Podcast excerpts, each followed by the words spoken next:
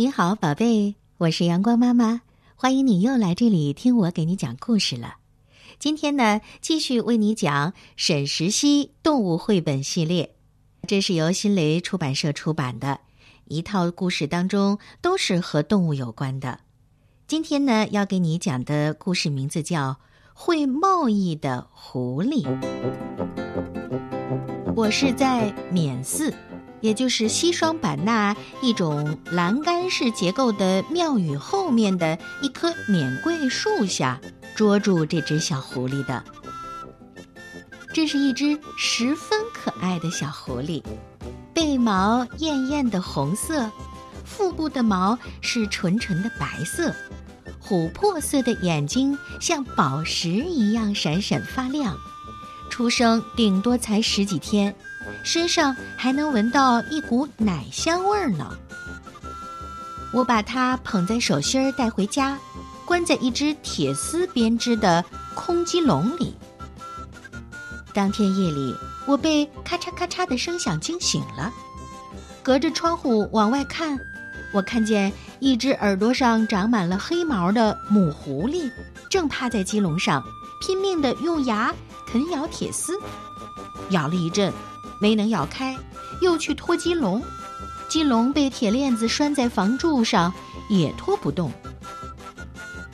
小狐狸在笼子里咿咿呀呀的叫，母狐狸就垫起它的后腿，前腿勾住笼顶，把肚皮紧贴在笼壁上，透过网眼儿给小狐狸喂奶吃。第二天早晨，我打开房门，惊讶地发现，囚禁小狐狸的鸡笼旁躺着一只脖子已经被咬断的五彩翎羽的红腹角雉。红腹角雉肉质鲜嫩，是上等的山珍，长长的五彩尾翎还可以做戏台上古代武将的帽饰，在集市上价钱卖得很俏。我捡了个大便宜，乐呵呵的把红腹角质拾起来。突然，屋顶传来了“嗷呜嗷呜”狐狸的叫声。我抬头望去，正是黑耳朵母狐狸坐在屋脊上，正急切的朝我叫唤，就像是路边的小贩卖力的兜售商品。我突然意识到，这只肥大的红腹角雉是黑耳朵母狐狸有意留在鸡笼旁的，目的是要和我做笔交易，换回它的小宝贝狐狸。好聪明的母狐狸呀！我还是第一次碰到动物与人开展双边贸易呢，真有趣。我看了看红腹角雉，又看了看笼子当中的小狐狸。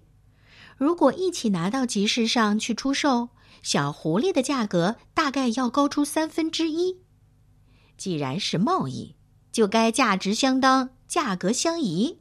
亏本的买卖，我才不干呢。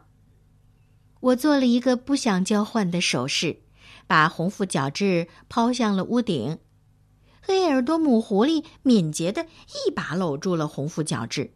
眨巴着那双媚眼，做出了一副沉思的样子，又把红腹角质从屋顶推下来，嗷呜，长啸了一声，翻过屋脊不见了。第二天早晨，囚禁小狐狸的鸡笼旁又出现了一只红腹角质，比昨天那只还要大，还要肥，跟昨天一样。黑耳朵母狐狸仍然坐在屋脊上。急切地朝我嗷嗷的叫，两只红腹角质加起来，价值自然是超过了小狐狸，可我却想继续扣住小狐狸。黑耳朵母狐狸想做贸易心切，如果一天抓一只红腹角质来，我就好比捡了只聚宝盆，永远取之不尽。一个月三十只红腹角质。一年三百六十五只红腹角质，坚持几年，我岂不成了大大的富翁？想到这儿，于是我把第二只红腹角质收了起来，不但没放小狐狸，还在鸡笼的门上加了一把锁。聚宝盆更要妥善保管嘛。黑耳朵母狐狸在屋脊上眼巴巴的望着我。我嘲弄的朝他扬了扬手中的红腹角质，嘿，明天送只更大更胖的来吧。黑耳朵母狐狸长长的哀笑一声，一纵身，嗖的不见了。第三天早上醒来，我第一件事儿就是兴冲冲的拉开门，到屋檐下去捡红腹角质。遗憾的是，根本就没有什么红腹角质。囚禁小狐狸的鸡笼旁只有一只死老鼠。哦，我恶心的只想呕吐。嗷嗷！黑耳朵母狐狸仍然坐在屋脊上，幽怨的朝我笑叫。我相信他这是在骂我：“你不讲信用，贪得无厌，比老鼠更渺小。”我恼羞成怒，哼！在我这里，一只小狐狸就要换一万只红腹角质，两只红腹角质算你交的定金。交易不成，按我们人的规矩，定金没收了。第四天，我的门口出现了一泡稀乎乎的狐狸屎，臭气熏天。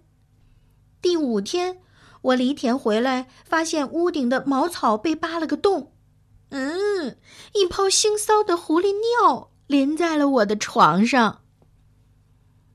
到了第六天，我养的四只老母鸡像被理了发似的，脖子上的鸡毛被拔了个干净，火鸡似的裸露着脖子。我没办法，只好把小狐狸放了。我打开鸡笼门，往后退了几步。小狐狸刚钻出鸡笼，黑耳朵母狐狸就像片红霞似的从屋顶飘下来，一口衔起了小狐狸，飞也似的窜进我屋后的小树林，霎时间消失的无影无踪。看来，即便是和动物做生意，也要规规矩矩呀。好了，宝贝。今天的故事，阳光妈妈就给你讲到这里。故事当中的狐狸妈妈是不是很聪明呢？要我说啊，狐狸妈妈不光聪明，而且很了不起。为了夺回自己的孩子，她不怕冒险，和人类做起了交易。最终呢，她终于救回了自己的孩子。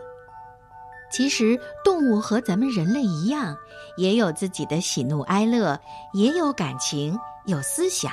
更有一颗友善的心。好了，今天的故事就讲到这里。阳光妈妈，谢谢你的收听，宝贝，再见。